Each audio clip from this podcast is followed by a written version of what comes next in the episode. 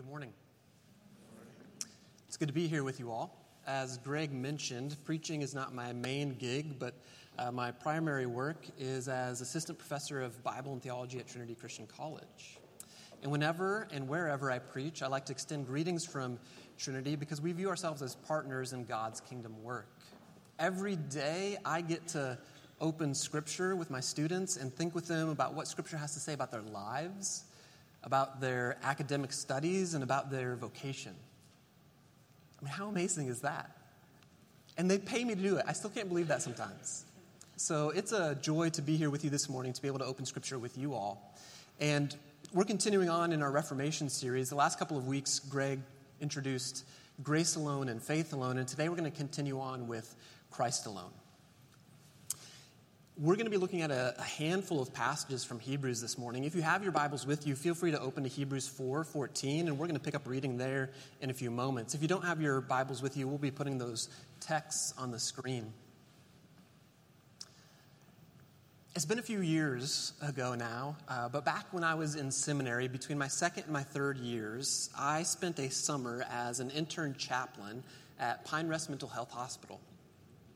It was a rich summer of learning and growing. I spent time with patients in several different units and different kinds of treatment. But some of my most significant interactions came with patients who had been hospitalized. When you've been hospitalized, there's been a mental health crisis or a series of crises. And so people in that situation are no longer putting on airs that they have everything put together, that everything is fine.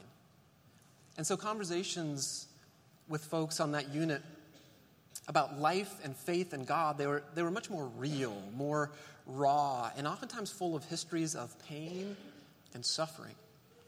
And I remember one young woman in particular, she was probably in her mid 30s, and in the first half hour of meeting her, she laid a lot of pain on the table, a lot of suffering, and the, the spiritual doubts and concerns, questions that come with a broken history.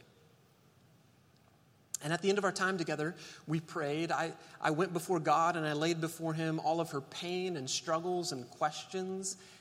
And the next day, I came on the unit and, and she ran over and she wanted to meet again, but I was really busy. I had a packed schedule, but she pressed and it seemed really important to her. So I, I made some time and we found a place to talk. And, and what she told me was that she didn't feel worthy to pray.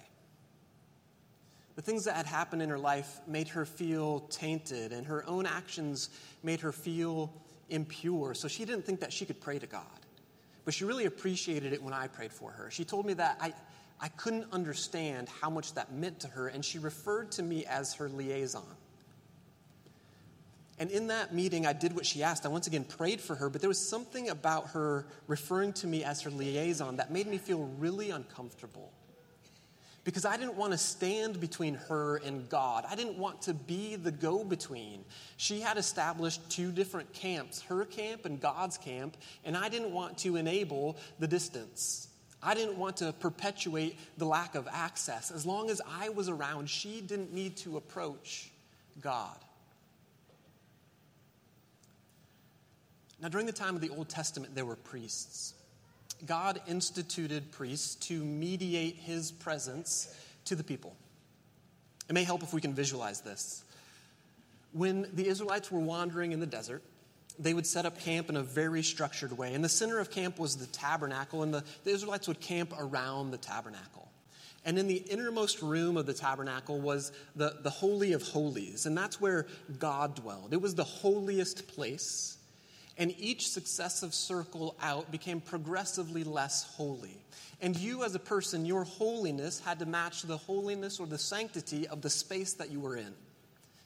And so, just to be part of the camp of Israel, there was a certain holiness that was expected of you. And if you became impure or unholy, you had to leave the camp.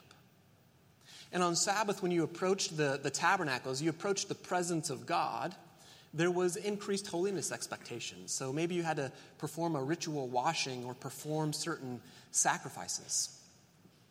And the, the last two circles had restricted access. Only the priests could go in the holy place, and only the high priest could go in the Holy of Holies, and even then, only one time a year on the Day of Atonement to make some very particular sacrifices.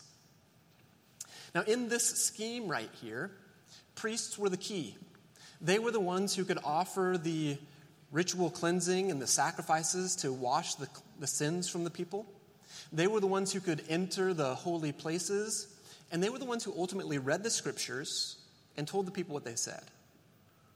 Priests, out of necessity, stood between God and the people. Now let's turn our attention now to the Roman Catholic Church of the Reformation era. There's a reason why the Catholic Church has decided to refer to its ministry leaders as priests.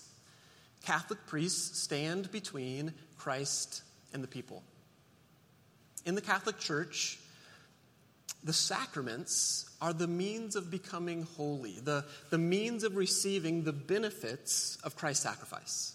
And the priests control those rituals. So if you want to receive the grace of Christ, the grace of the church, you need to go through the priests. And during that time, the church still read scripture and performed its worship services in Latin. And only the priests knew Latin. So the, the laity, the masses, the people, couldn't read scripture. You weren't allowed to. They thought that you would misinterpret it, you would misread it, you'd make a mess of it. And so the priests also stood between the people and the Word of God. You couldn't read scripture, a priest had to tell you what it said and what it meant. And the Catholic Church also has saints, people who, because of their virtue, their holiness, and their miracles, are canonized after their death as saints. And the people, oftentimes certain occupations or towns, would have a patron saint. And they would pray to the saint so that the saint would pray to Jesus, to Christ for them. And since the people were not going directly to Christ, but they were going to an intermediary, the saints, like the priests, stood between God and the people. Now, a lot has changed in the last 500 years, okay? We here gathered this morning, we are not the medieval Roman Catholic Church. there are lots of reasons why people back then thought that they couldn't approach God on their own. And a lot of those reasons don't apply to us anymore. But I think a few still do. There's still reasons that we have that we don't think that we can approach God's presence and we prefer an intermediary. And because we don't have priests and saints, when we feel that way, we end up not reaching out to and connecting to God. So, what are some of those reasons? Reason one sometimes we don't feel adequate enough, significant enough, or worthy enough to go to God on our own. Maybe, maybe your sins make you feel impure or ashamed. So you don't think God would or should listen to you. Or maybe you just don't feel significant enough. Nobody else listens to you. Why would God? Reason two, sometimes I think people prefer priests and saints because they, they, they want somebody who's well connected. My Catholic and Orthodox friends, when they talk about praying to the saints, they say it's like asking your friends to pray for you. So just as we ask our friends to pray for us, why wouldn't you also ask the saints to do that? But in practice, I think we often want priests and saints to pray for us because we think pastors and priests and saints have a proximity and access to God that we simply don't have. I mean, Pastor Greg, he usually sits right here. Pastor Greg is like a super Christian, except he's not in church right now, which, you know. He's got other things to attend to, but when I refer to Pastor Greg, I'm just going to point right here, okay? Pastor Greg is like a super Christian. If I want something to get done in my life, I should really ask Pastor Greg to pray on my behalf, right? God listens to Greg. Reason three sometimes people want a, a priest or a saint because it's hard to relate to Jesus. I mean, Jesus is God, He is perfect. He lived on this earth and never sinned. I mean, who can relate to that? And for half the population, Jesus is hard to relate to because he's male. In contrast, I can find a pastor or a priest or a saint who is like me. I can find a saint who worked the occupation I worked, lived in the place that I lived, Priests and saints are people like us. They know our struggles, our trials, our sufferings. In response to the priests and saints of the medieval Roman Catholic Church, the reformers affirmed solus Christus, Christ alone. They appealed to passages like Hebrews 4:14, which identify Christ as our great high priest who has ascended into heaven. And they said that we have no priest but Christ himself. Just as the earthly Levitical priest would pass through the rooms in order to enter the Holy of Holies, so Jesus passed through the heavens and entered the heavenly Holy of Holies, the heavenly sanctuary, the heavenly throne room, and there he sits as Lord of the universe. And Jesus, when he enters, he doesn't leave the barriers and boundaries in place. Rather, Hebrews tells us elsewhere that Jesus is our forerunner who opens up a new and living way so that we can follow after him. So that in verse 16 it says, Let us then approach God's throne of grace with confidence. So, what about those reasons why we sometimes prefer priests and saints to the living presence of God. Reason one sometimes we don't feel adequate enough, significant enough, or worthy enough. If you keep reading in Hebrews, you read that Jesus, as our high priest, offered the sacrifice of himself for us. His sacrifice, his blood cleanses us, redeems us, restores us. Hebrews even says that it perfects us. This reminds us that one of the aspects of solus Christus, Christ alone, is that Christ alone can save us. We cannot save ourselves. We cannot redeem ourselves. We cannot cleanse ourselves. Christ alone can do that. And Hebrews, after describing Christ's sacrifice in chapters 8 and 9 and 10, in the middle of chapter 10, he gets to the implication for us, the exhortation for us. He says, Therefore, brothers and sisters, since we have confidence to enter the most holy place by the blood of Jesus, by a new and living way opened for us through the curtain that is his body.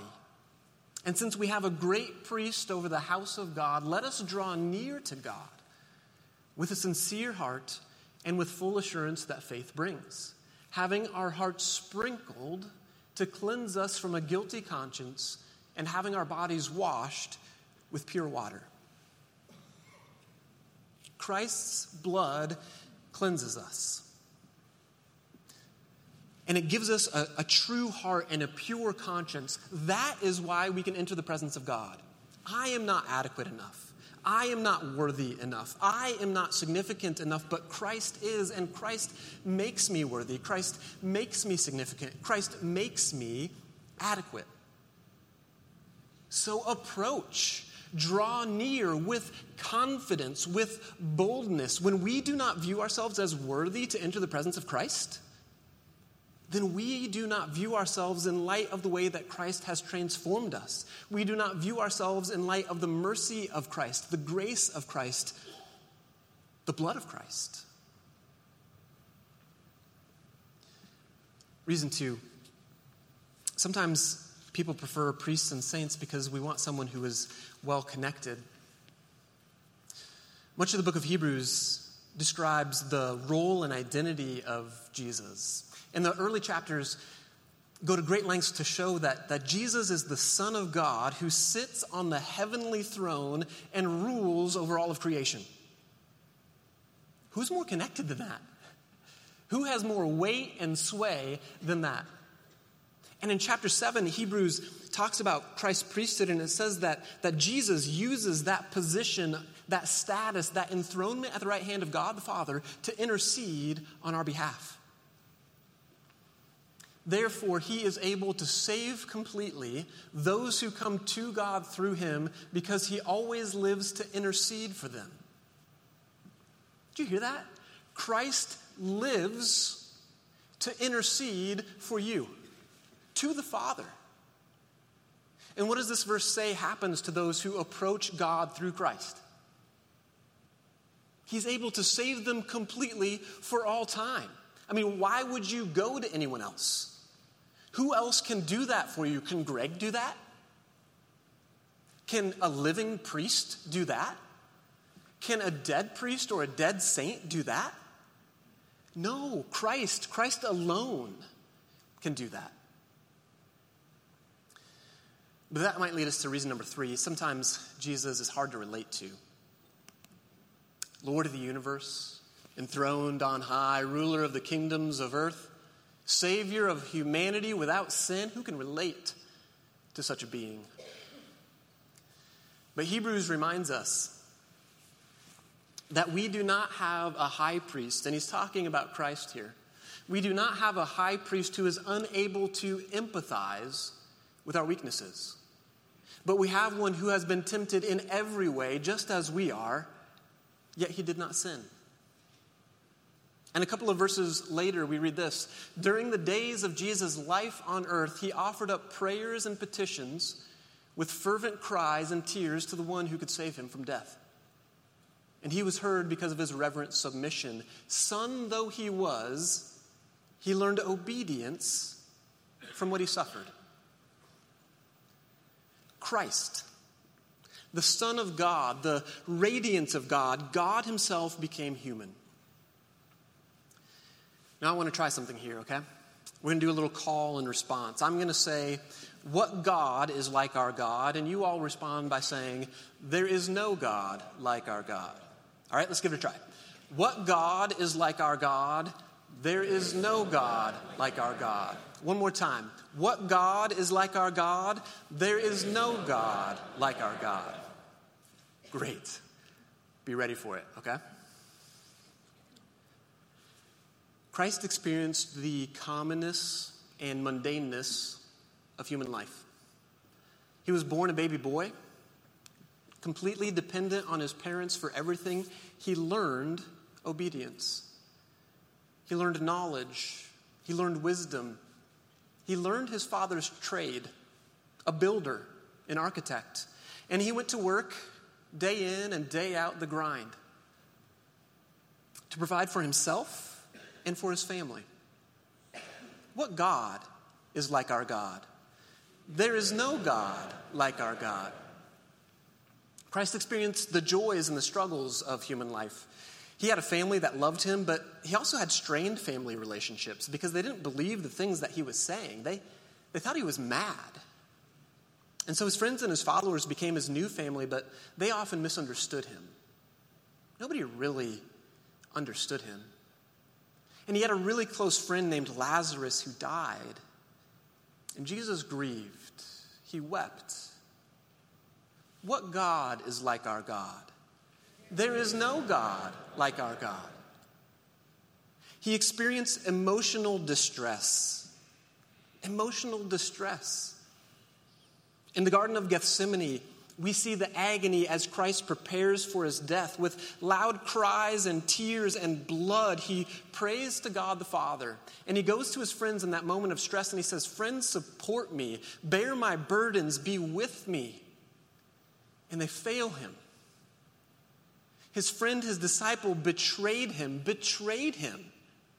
And then all of those that he loved most in the world abandoned him, fled from him, denied him.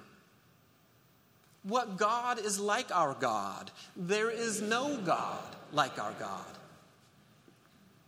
He experienced spiritual distress. God the Father turned his back on the Son. My God, my God, why have you forsaken me? Why are you so far from me, so far from the words of my groaning, from the cries of my agony? What God is like our God? There is no God like our God. He experienced physical suffering and pain. During his life, he had physical illnesses, he had bumps and bruises, he stubbed his toe. During his passion, he was whipped and beaten. Exhausted, he had to carry his cross until he collapsed under its weight. They crucified him, drove nails through his hands, his feet, but that didn't kill him. He couldn't breathe. And so he had to lift his body up just to catch a breath. But whenever he did that, the nails would cut through his hands and his feet, and eventually he couldn't push himself up anymore. He was tired and thirsty, and he couldn't breathe. And he died. He died, poured out on the cross. What God is like our God? There is no God like our God.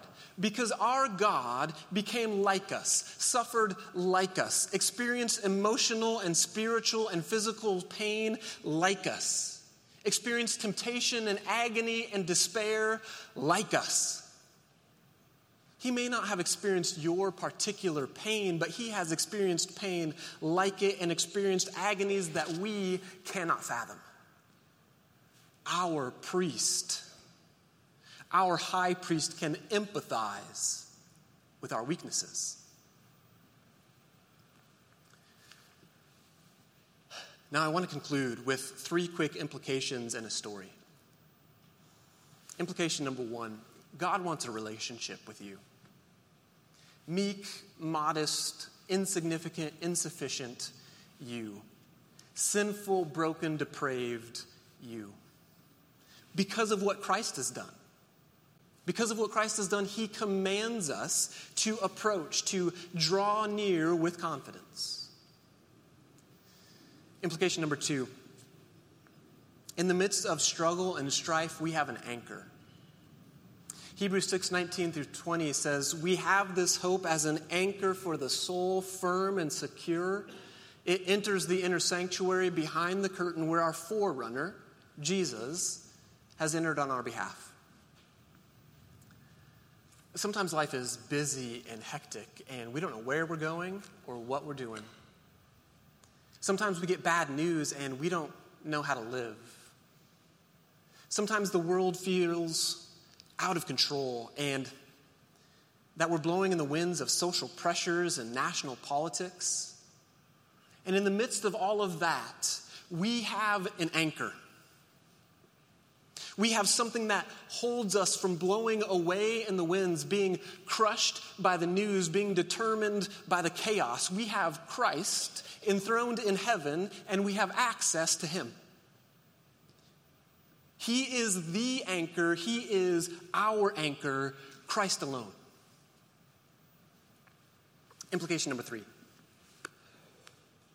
Because of Christ's priesthood, we have an identity.